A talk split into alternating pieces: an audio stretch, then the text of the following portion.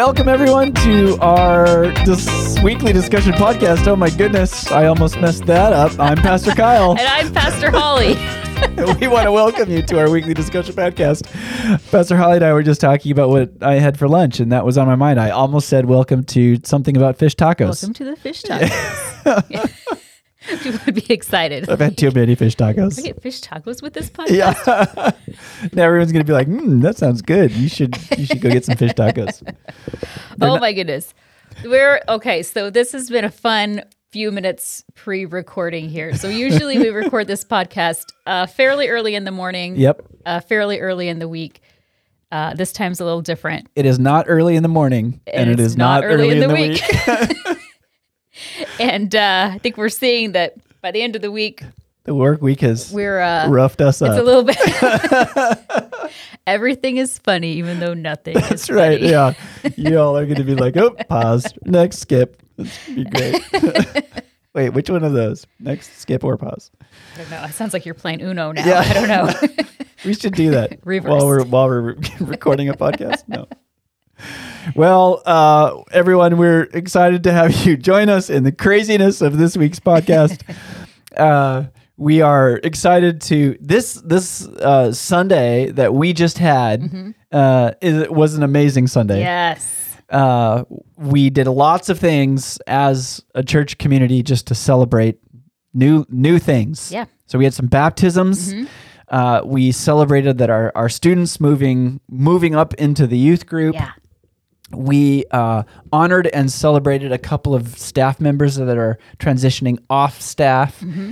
And it was a busy Sunday, and one marked by a lot of transition and change. Yes, lots of ways that we can see God at work in our church and community, and that always brings some change with it, and change is bittersweet. So we are, of course, it's difficult to say goodbye to beloved team members. But at the same time, we know that God is at work, and it's really cool to see that happening. That's right. Yeah. And, I think you said it earlier in the week, but just the idea that we can celebrate new life in Christ. Yeah. We can celebrate these transitional moments for some of our students, and also have this time that is bittersweet. Mm-hmm. That is a great picture of just life in general, that all of that stuff tends to happen for all of us, usually at the same time. Nothing's always good or always bad. There's a mix of a whole bunch of stuff. Yes. Always movements and growth and change wherever there's life, right? That's right. Yeah. That's so right.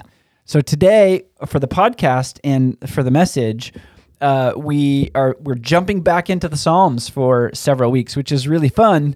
We're calling it Summer Psalms again. We've done this for 3 summers in a row. Yes. And we're kind of like saying this is back by popular demand. Right. Right. We're also living in defiance of the weather in the Pacific Northwest, and saying it's Summer Psalms whether the weather thinks so or not. It is June 9th here, and it is pouring rain outside. And cold. And so even if it's not sunny outside, it can be sunny in our hearts. Aww. And sunny in the sanctuary, because I made all the lights orange and make them brighter. Yellow. And exactly. Yeah. You're gonna leave the sanctuary with a sunburn and walk out into the rain. Yes, full of the Lord. Yeah. Yes. Mm-hmm. So Summer Psalms. So in all the sunshine. Yeah. So Summer Psalms. We kind of did a shorter message this last week, just kind of a devotional thought for us. But one of the things I really wanted to focus on in the midst of all of this change and transition is a couple of Psalms that really have at their heart kind of the anchor of who God is, mm-hmm. His faithfulness, and that He is dependable. Yes. No matter what the change in your life is, whether it's transition, whether it's a change of season, a change of life, whether it's celebrating new life, whatever that is, God's character is steadfast and He is dependable. Absolutely.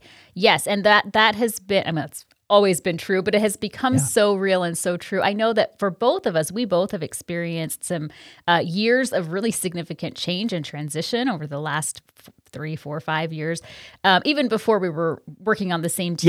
Yeah. And I know that for both of us, that has been so significant, is just hanging on to the character of God and knowing that he is faithful. Yes. And whether we see any particular change as positive or negative, it does not change the faithfulness of God. Yes. And isn't that so good? I mean, and that I'm so thankful for that to be true of who our God is. So we're looking at Psalm 4 and Psalm 5, which are really meant to be taken as a set, mm-hmm. Which they work in a really cool way in that they are designed to be a set of prayers, mm-hmm. an evening prayer and a morning prayer. Yeah. And the cool thing about this, if you read these together, you should read them together, you'll recognize this, that they operate in this kind of rhythm. For the reason that you would think is for our culture and maybe just most normally for our life in general, prayer starts in the morning for us. That's like where we think about the first prayer of our day. That's because that's when the day begins, right? That's when the day begins. Yeah. And then you might anchor that with an evening prayer. Mm-hmm. Well, Psalm 4 and Psalm 5 work the opposite of that because the Jewish calendar, the day for the ancient Jewish people began in the evening. Yeah. So Psalm 4 is meant to be your beginning prayer of the set of prayers, but it happens right before you go to bed. Yeah.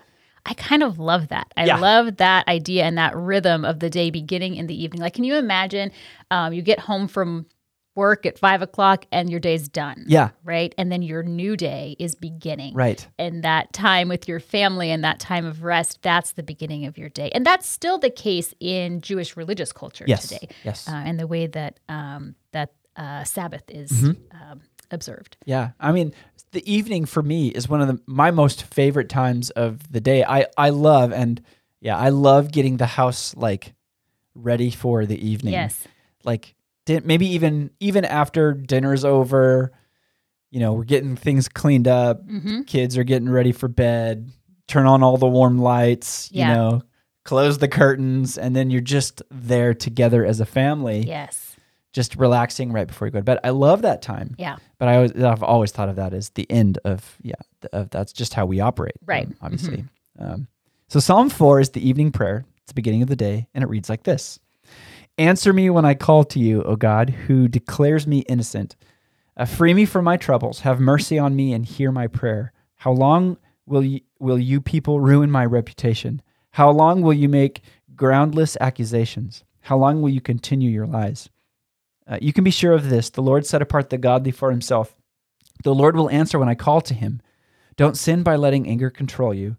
Think about it overnight and remain silent. Offer sacrifices in the right spirit and trust the Lord. And then he ends with this. Many people say, who will show us better times? Don't we all feel like that sometimes, especially these days? Who will show us better times? Let your face smile on us, Lord. You have given me greater joy than those who have abundant harvests of grain and new wine. In peace I lay down and sleep, for you alone, O Lord, will keep me safe. Mm. We were kind of joking as we were reading this, like, it's kind of fun, like, you get to the end of the day, and I feel like this often, where you're just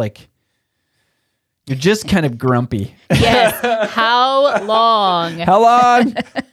You stinking people, right? All of the stuff that happened at work or whatever. Yes. Your reputation is struggling. Like, you know, I relate so much to this being a prayer that you might pray at the end of a day. You're tired. Yes. Everything seems maybe worse than it will seem. You've had really bad fish tacos. That makes for a rough evening. Yes, that's for sure. Yeah.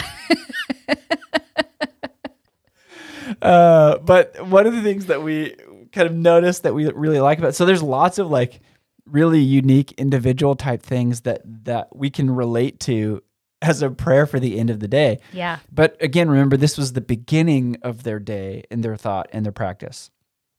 It's such an appropriate way, I think, to pray, to unburden yourself here with all of these thoughts and these struggles that you might have, your worries, your pressures. And I love how the psalmist ends this prayer. Many people who will say, who will show us better times? Mm-hmm. Let your face smile on us, Lord. You give me greater joy than those who have abundant harvest of grain and new wine. In peace, I will lay down and sleep, for you alone, O Lord, will keep me safe. That's so beautiful. I love that picture of taking all the troubles of, I mean, for us, if we were to apply it to our culture, to take all the troubles of the day, all of the weight that we might carry throughout the day, and just giving that to the Lord and pouring our hearts out. And the psalmist here, it says it's a Psalm of David. This is just pouring his heart out to God, and even there's even some frustration and maybe some despair and maybe some anger, and just giving that to the Lord and saying, okay, and now I lie down in peace. There's this kind of underlying assumption here about God's character, which is why we're talking about it here in this, for us, this season of kind of transition and change, which is that God's character is steadfast and dependable, no matter what it is that you go through during the day, no matter what season of life you're in, that God, you can say to God, I will lay down in your peace, for you alone will keep me safe. There's that recognition of God's faithfulness, his character, and I love that. Another thing that's really cool about the Psalm is the way that the way that David addresses God. He says, how does he put it here? "O God, who declares me innocent," in this translation, in the New Living Translation. But in other translations, it would be translated as the righteous God. Those kinds, it has this idea of righteousness around it. In the Hebrew language, this isn't only just a moral description of God, it's a very relational term, which is really great. So the psalmist is recognizing who God is, but he's also recognizing that he has a God who is in relationship with him, like a loving, caring relationship, so he can unburden himself. Right. And God does meet him personally and meet us corporately here as we lay down to go to sleep and rest in the dependability of God. That's so cool to be able to think in that time where you're beginning to rest and beginning to kind of settle down, to think that God is relational and does know you and care about you personally. We've talked a lot here about the important differences between thinking as sort of an individual view of God versus a communal view of God. Yeah. And I think, and those are important differences, but it is also important to remember that God cares about us personally as well, not just as someone in the whole big wide world, right? But knows us, knows who we are, knows our hearts and our minds and our hopes and our dreams and all of it, as a parent would a child. Yes, absolutely. It's beautiful. I love it. Okay, so that's Psalm 4. That's the beginning prayer. That's what you pray at night before you go to bed, the beginning of the day. Yeah. Little grumpy, little tired, but still trusting in the character and relationship of God. I love it. And then you come to Psalm 5, which I'm not going to read the whole thing because it is about double the length of Psalm 4. But Psalm 5 starts like this. So you wake up, and just picture yourself. You're waking up in the morning, and the very first thing you do, I don't know what this is like for you, Pastor Holly, or if you're listening, I often reflect on what was the first thing I thought about today when my eyes open. That's good. I get up really early. Yeah, you do. Early, and I always wake up just excited to get out of bed and work out. So I often think about, oh, this is going to be great. And then I think about sitting in my chair after I've done all that, and hot coffee, reading. Oh my goodness. Now I know that you're listening and thinking, when is he going to say, just kidding? But he's not. I am not kidding. Yeah. I get up at 4:15 every day. Excited. Yeah. Oh yeah. At 4:15. It's the best thing ever. Can't wait to work out. I can't. I'm thinking about it right now. I'm excited for tomorrow morning at 4:15. Oh my goodness. Okay, so whether you get up at 4:15 or not. Yeah, not. Yeah. Which most people listening are not. That's God's not even up at that time, right? And if I do, it's not with excitement to work out. Yeah.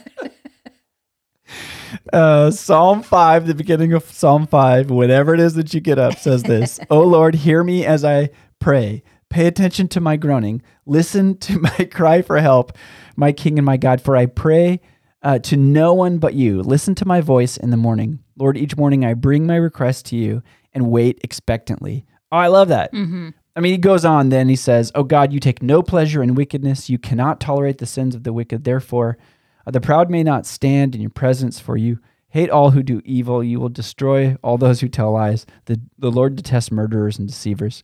Because of your unfailing love, I can enter your house. I will worship at your temple with deepest awe. Lead me in the right path, O Lord, or my enemies will conquer me. Make your way plain for me to follow. There's a lot more energy, I feel like, in this psalm. Less of a, I'm tired, how long is this going to go on? Right. And more of a, okay, let's get this done. Let's tackle this. Let's go for it. You had mentioned one of the things that you liked about this passage is that line at the end of that first section, which just says, each morning, I bring my request to you and wait expectantly. Yeah, such humility in that and such a dependence upon God. Yeah. Right? This is, again, not the beginning of the day for the psalmist here, but for us, getting up in the morning, whether it's, morning or middle of the night for you, Pastor Kyle, but regardless, to open our eyes and just hand that day over to God and wait for what is he going to do with this day that belongs to him. Yeah, I love that humility and just open-handedness to God is so great. That second section, you take no pleasure in wickedness, and it says some other things there.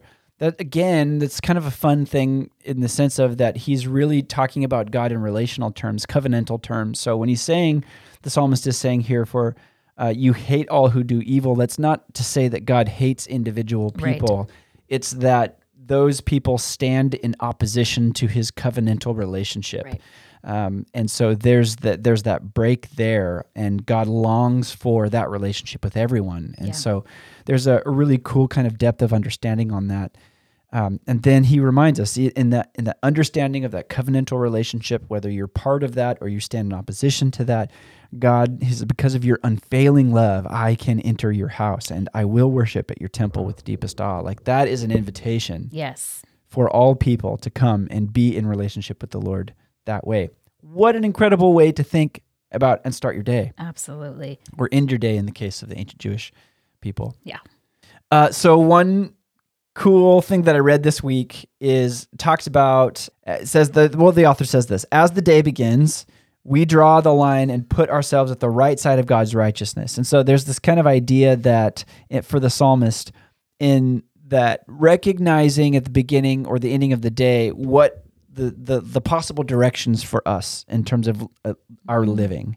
One is in the direction of righteousness or here this covenantal relationship with God where God is leading us and guiding us in that relationship. So we can follow that way or we can go the way of wickedness, right? Or the way that is opposite of the covenantal relationship. This reminds me of the beginning of the Psalms, right? So Psalm 1 and 2 give us these overarching themes, which we see throughout the book of Psalms. Yes. And here's an example.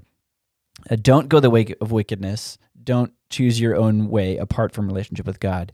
Choose the way that God has set out for us. That's the beginning of the Psalms, and we see that here. And so it's kind of a way of anchoring your heart and your mind for the day. Yeah.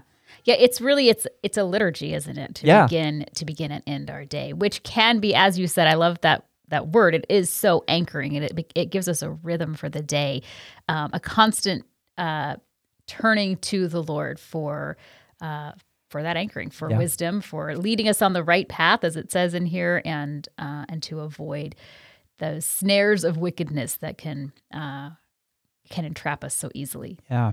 And again, I think there's this underlying understanding and current of the Lord's character and his dependability. And so just to kind of bring this all back for us, Pastor Holly, and as we kind of bookend the conversation here with the same thing, is that at the end of the day and at the beginning of your day,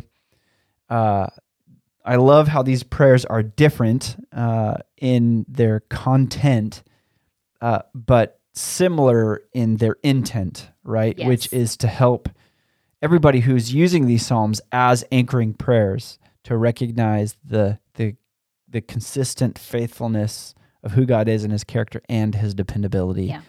And these psalms have been used like that, morning and evening prayers, for thousands of years. Mm-hmm. Yeah, so it's really cool. Yeah, we had mentioned I like the just the kind of simplicity of these Psalms and reminding us there's so many complicated things in life. Change, for example. Yes.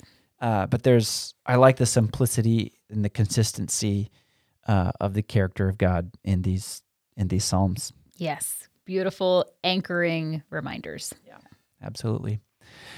Well, as we end, we just want to be we're praying for you this week and hope that the Lord meets you right where you need it, and that you will recognize his love for you, his care for you, and be reminded of his dependability. I just want to also encourage you to go get some tasty fish tacos. Fish tacos, yeah. Because that will serve you well. Very well. You'll have a better week. Yeah. Hey, come and call me. I'll go to fish tacos with you. It's great. Okay. Bye, everybody. Bye.